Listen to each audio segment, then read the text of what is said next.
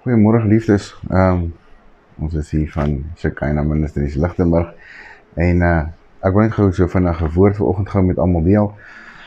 Ehm um, kom ons lê die oë en dan vra ons net die seën van die Here op hierdie woord. Vader, ons dankie dat U ons beskerm het, Here, deur die nag, dat U ons veilig gehou het en dat U ons familielede veilig gehou het. Here, dankie vir die voorreg om ver oggend te kon opstaan en weer te kon asemhaal. Here, dankie ook vir die voorreg om 'n kans te hê om weer ver oggend met U te kan regmaak as ons verkeerd is. Here, ons vra dat U hierdie woord sal seën en dat die woorde van hierdie boodskap uit U uit sal kom en nie uit ons uit nie. Here, ons loof en prys U vir U grootheid en U groot en heilige naam. Amen. Geliefdes, vanoggend wil ek gou-gou met julle deel ek het so in die week het ek nou bietjie vir die Here gevra. Ehm um, wat 'n woord kan ek vir oggend met met almal deel? En ek onthou die so 'n paar jaar terug toe ek nog gestudeer het vir pastoor het uh, het ek 'n dokter gehad as 'n as 'n dosent en uh weet hy het altyd gepraat oor die brandhout, brandhout, brandhout. En ek het ek het 'n idee gehad waarvan hy praat en ek het mooi gesnap. Maar uh, jy weet ek dink nie ek het die dieper betekenis ge verstaan. Ehm um, tot en met die Here self met my begin deel het oor oor die hout en maar om die hout storie te kan verstaan moet ons gaan terugkyk waar waar dit begin het alles. Hoe hoe, hoe ontstaan hout hy kom tog van 'n boom af reg? En so begin ek lees en ehm um, ek begin met die Here praat en en uh ek kom tot die skrif van die vrye boom wat die Here wat Jesus bestraf het. En uh, ek wil graag die stukkie vir julle lees. Dis in Markus 11 vers vanaf vers 12 en die volgende dag onderwyl hulle uit Betanië gaan, het hy honger gehad. En hy het op 'n afstand 'n vrye boom met blare sien. Hy het daarheen gegaan in die hoop om iets daarvan te vind. En toe hy daarby kom, vind hy niks as blare nie, want dit was nie die tyd van vrye nie. En Jesus spreek vir hom en sê vir hom: Laat niemand ooit in der ewigheid van jou vrug eet nie en sy disippels het dit gehoor. Nou nou dink ek by myself, jy weet, Jesus kom uit Betania uit. Hy loop saam met die disippels en hy hy kry honger en hy sien 'n vrye boom en hy besluit hy gaan na die vrye boom te gaan met die hoop dat hy iets gaan kry om te eet. Toe hy daar kom met die blare en geen vrug nie. So toe dink ek by myself maar hoe hoe hoe pas die hele ding in mekaar dat 'n ou van 'n vrye boom af gaan tot by hout. En ek lees toe nou soos ek nou gelees het. Ehm um, waar die Here die waar Jesus die die boom bestraf het en sê dat in der ewigheid niemand van jou eet weer nie. So nou as ons vat as jy 'n boom gaan plant en hy word groot tot op whatever size hy moet wees. En jy wel obviously word hy geplant met 'n doel, reg? So jy gaan nou na daai boom toe um in die hoop van die vrugte, maar omdat dit nie tyd is vir daai vrug nie, jy weet is dan die vrugte nie, dis nie die blare. Maar die boom lewe, die boom is daar. Daar's net nie vrug nie. Nou as ons as ons is soos die vrye boom wanneer Jesus na ons toe kom of wanneer een van Jesus se kinders na ons toe kom in die hoop van om iets te kry om te eet geestelik en ons het geen vrug nie dan is ons niks meer werd as die vrye boom wat Jesus bestraf het nie. Want ons gaan dood wees. Ons gaan lyk soos die boom.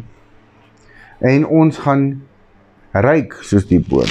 En ons gaan vertoon soos die boom. En ons sal die eienskappe hê van die boom, maar ons sal nie vrug hê nie. Ons sal nie ons ons sal net net nog 'n random boom wees wat eintlik geen betekenis gaan hê nie. So nou wanneer wanneer jy 'n boom het wat geen betekenis het nie en hy dra nie vrug nie, wat is die doel van die boom? So jy op die einde van die dag gaan daai boom gaan vrek. Hy weet hy, hy jy gaan hom nie water gee nie want wat's die use?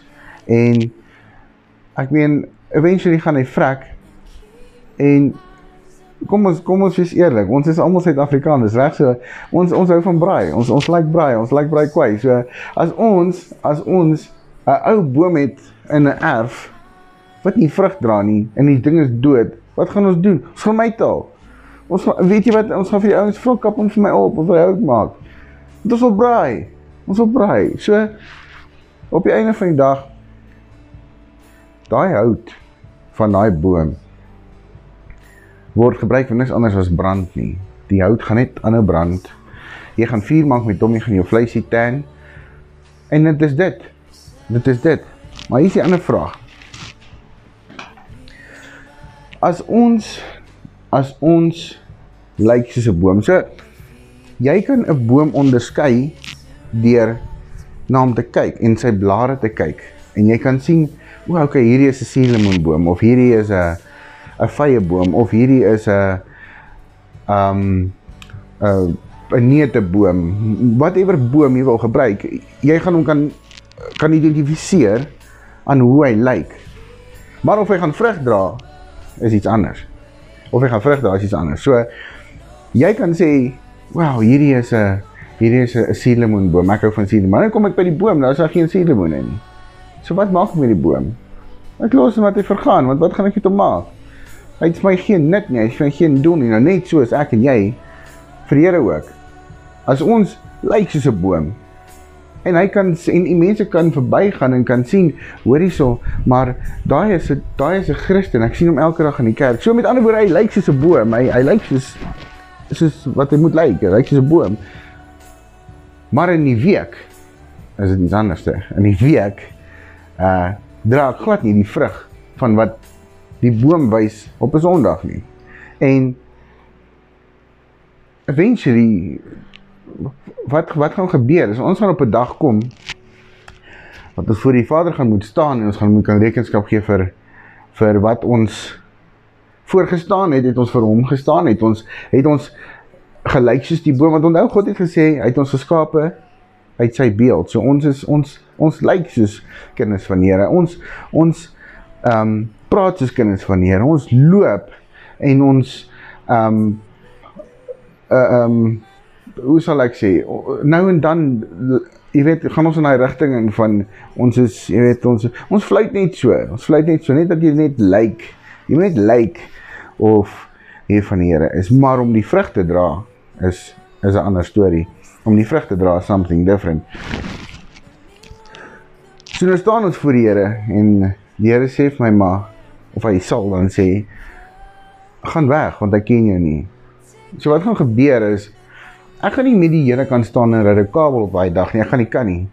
Want ek gaan nie woorde hê nie, want ek gaan nie weet wat om vir die Here te sê nie, want hy ken my, hy het my gemaak. Hy hy weet presies hoe ek dink, hoe ek opry, alles. So dit gaan nie eens help. Dit gaan nie eens help. Ek staan weer en o Here, maar jy weet maar dit en ek het dit gedoen vir jou. Onthou jy, want jy dink dit dit werk nie so nie. Dit werk nie so nie. So wat gaan gebeur as jy gaan in die in die hel beland. En wat gaan gebeur met daai boontjie? Hy gaan brand. Mense, daai boontjie gaan brand. Daar daar is nie ander wy nie. Dit is so neergelê in die woord van God en dit is so dit gaan wees. So wat maak ons? Ek het 'n ehm um, wat is eintlik beskikbaar al oor. Jy kan dit op die internet kry. Ehm um, hulle noem dit 'n 'n ehm Romans Road of Salvation. So in Romeine kan jy gaan lees vanaf hoofstuk 3 uh, as ek praat van korreksie van hoofstuk 3 tot en met die uh, einde van hoofstuk 5 kan jy gaan lees? Hulle noem dit Romans Road to Salvation. So dit is 'n baie baie baie goeie um begin om om jou jou leefstyl reg te kry en om te verstaan um ek sal ek sal 'n preek daaroor doen uh en ek sal hom ook op die channel laai. En dan is julle welkom om te gaan te gaan kyk. Maar om nie van die punt af te gaan nie is ek wil nie vir die ewige God gaan staan. En hy moet vir my sê, "Maar gaan weg, ek ken jou nie." Alhoewel ek gebid het elke aand en ek het vir Here gesê, "Ehm, um, Here, dankie vir hierdie dag en as daar mense swaar kry, dan gaan help ek, as ek kan help, dan help ek." Maar jou goeie dade gaan jou nie in die hemel bring nie. Weet jy wat gaan jou in die hemel bring? 'n Verhouding met die Here. 'n Verhouding met die Here my my pa is ook 'n pastoor. Hy hy het gewoonlik hierdie sêding van uh as hy hy gebruik my altyd so voorbeeld. Ek weet nie seker maar net omdat ek sê light is. maar hy sal uh in baie van sy preke, nie altyd nie, maar baie van sy preke sal hy as hy as hy praat in daai lyn en dan sal hy sê dat as hy winkel toe gaan en ek is by die huis, ek ry nie saam nie en ek sê vir hom, hy het al klaar gery. So kry nou die prentjie, hy het klaar gery. Ek is in die huis en ek sê by myself, ag pa, bring net my chocolate saam. Gaan hy my hoor? Nee, gaan nie. Hoekom nie? Nou, wat is te ver? Hy het klaar gery, hy is te ver. Hy hy hy gaan nie hoor wat ek vir hom sê nie. Maar maar as as hy as ek hom sê voor hy ry, hoor hy so dad bring my chocolate saam, gaan hy hom saambring. Ja, hy sal. Hoekom? Want het my gehoor. Hoekom het hy my gehoor? Want ek was naby aan hom. Ek het ah, as die ding. Ek was naby aan hom. So as jy naby aan God lewe, dan sal jy hom kan hoor. En jy sal met hom kan 'n gesprek voer en jy sal nie kan kyk ons is mense, ons gaan foute maak, maar jy sal nie verkeerd gaan soos wat jy sou gegaan het as jy nie saam met God gelewe het nie. As jy nie naby aan hom gelewe het nie en nie 'n pad saam met hom gestap het nie. Dit is iets anderste. Um dit is belangrik dat ons 'n verhouding met God het sodat ons nie op die punt kom waar ons bestraf word soos die vrye boom en eventually wie kan vir my sê waar staan daai vrye boom vandag niemand nie reg want ek meen dis generasies dit is eeue terug waar gaan jy nou daai boom kry? So wat gebeur hy hy het verdor of hy het heeltemal iemand het hom seker maar afgekap en vuur gemaak om warm te bly of ek weet nie. Niemand dit dit sê nie. So maar die ding is nie daar nie. En niemand het ooit hier van hom want onthou as Jesus gespreek het hy gespreek en daar's niks wat ek of jy dit kan doen om dit verander nie. So die boom is is 'n goner, hy jy weet hy's done for. Maar ek en jy ek en jy kan 'n besluit maak. Ek en jy kan kies of ons dan voor wil wees of nie. Dis die ding, dit wat lekker is van die feit wanneer God ons geskaap het is dat ons het uh, jy weet 'n free will. Nou my free will te is 'n goeie ding, maar is ook 'n slegte ding. Hang af hoe jy hom gebruik. ek kan kies. Hoekom het die kom ons vra daai vraag. Hoekom het God vir my en vir jou 'n free will gegee? En dit is eintlik baie eenvoudig.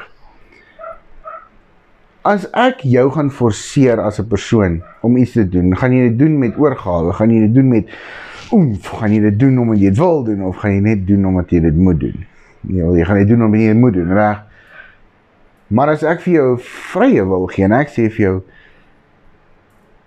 wil wil jy nie dit vir my doen nie asseblief? En jy besluit, weet jy wat? Ja, ja ek sal doen. Ek gaan dit doen. Ek doen dit vir jou, nou probleem. Kom ons doen dit.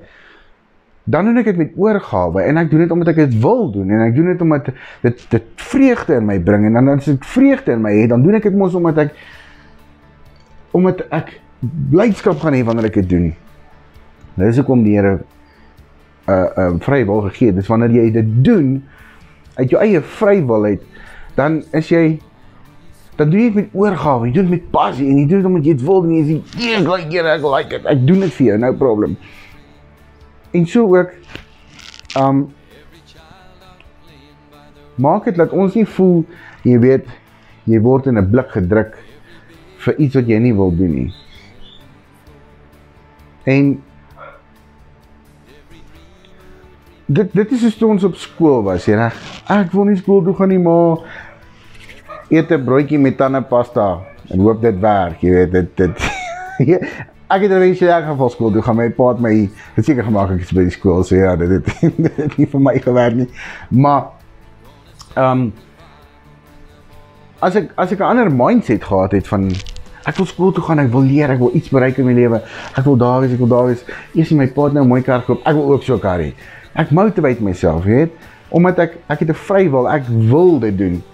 Ehm um, dan dan sou skool seker vir baie lekkerder gewees het. Dit is sleg was nie, maar dit sou seker baie lekkerder gewees het as as ek net my mindset reg gehad het. Nou maar soos dit met ons en die Here ook. As as ek net my mindset reg kry en net verstaan dat as as ek in die as ek in die woord van God gaan lees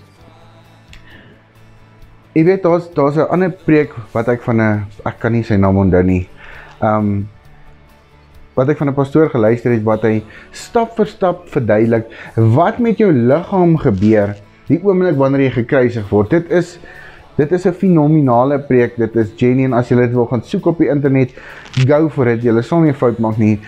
Um medies gesproke en wat met jou lyf gebeur wanneer dit kom wanneer jy gekruisig word. Nou Jesus alhoewel hy mens was en al, alhoewel hy ook vrees gehad het, jy weet op daai oomblik toe um, ek ek is seker af van dat dit was vir hom ook nie jy weet maklik nie. Dit sou vir niemand maklik wees nie.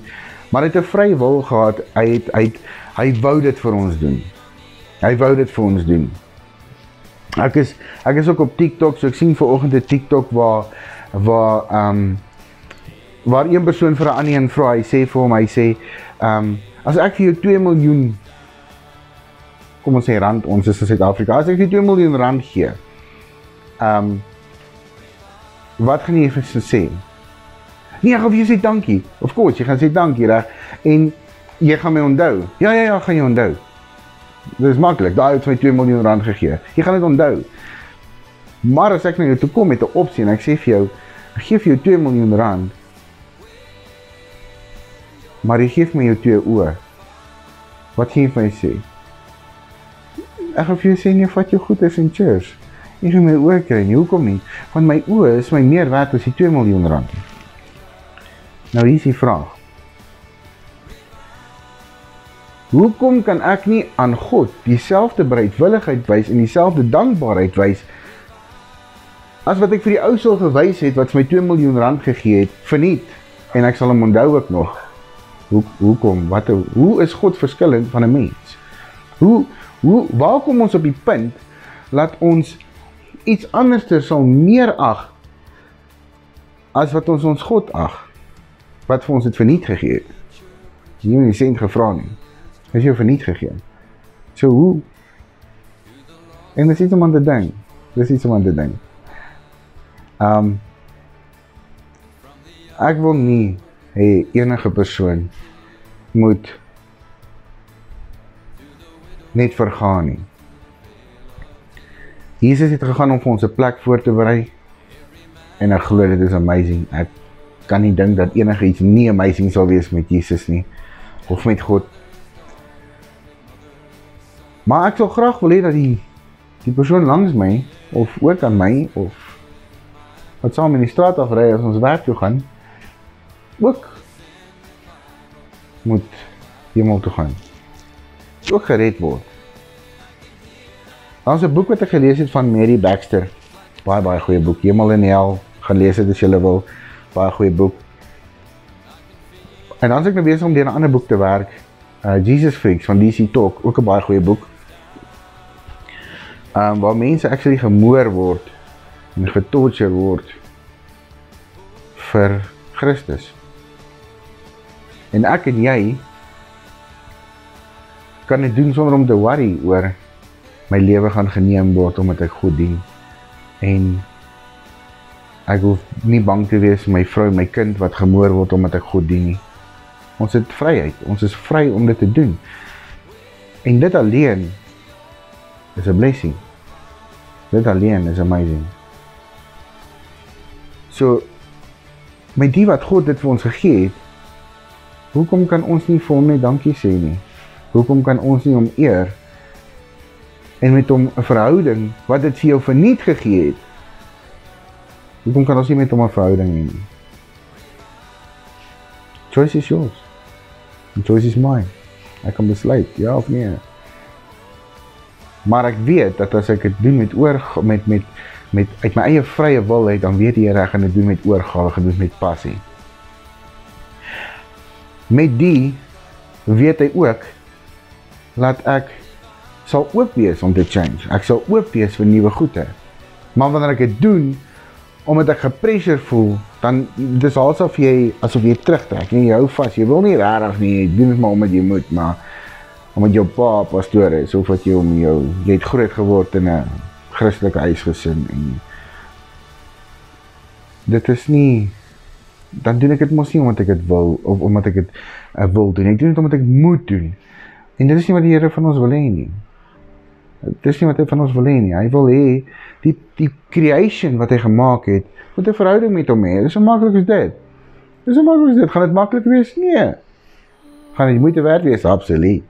Absolutely. So laat ons nie wees soos 'n boom wat geen vrugte dra wanneer Jesus by ons kom of wanneer hy iemand stuur op ons pad Laat ons die looks en die feel van 'n boom het, maar dat ons eintlik dood is en geen vrug kan dra nie. En niks het om vir daai persoon te offer nie.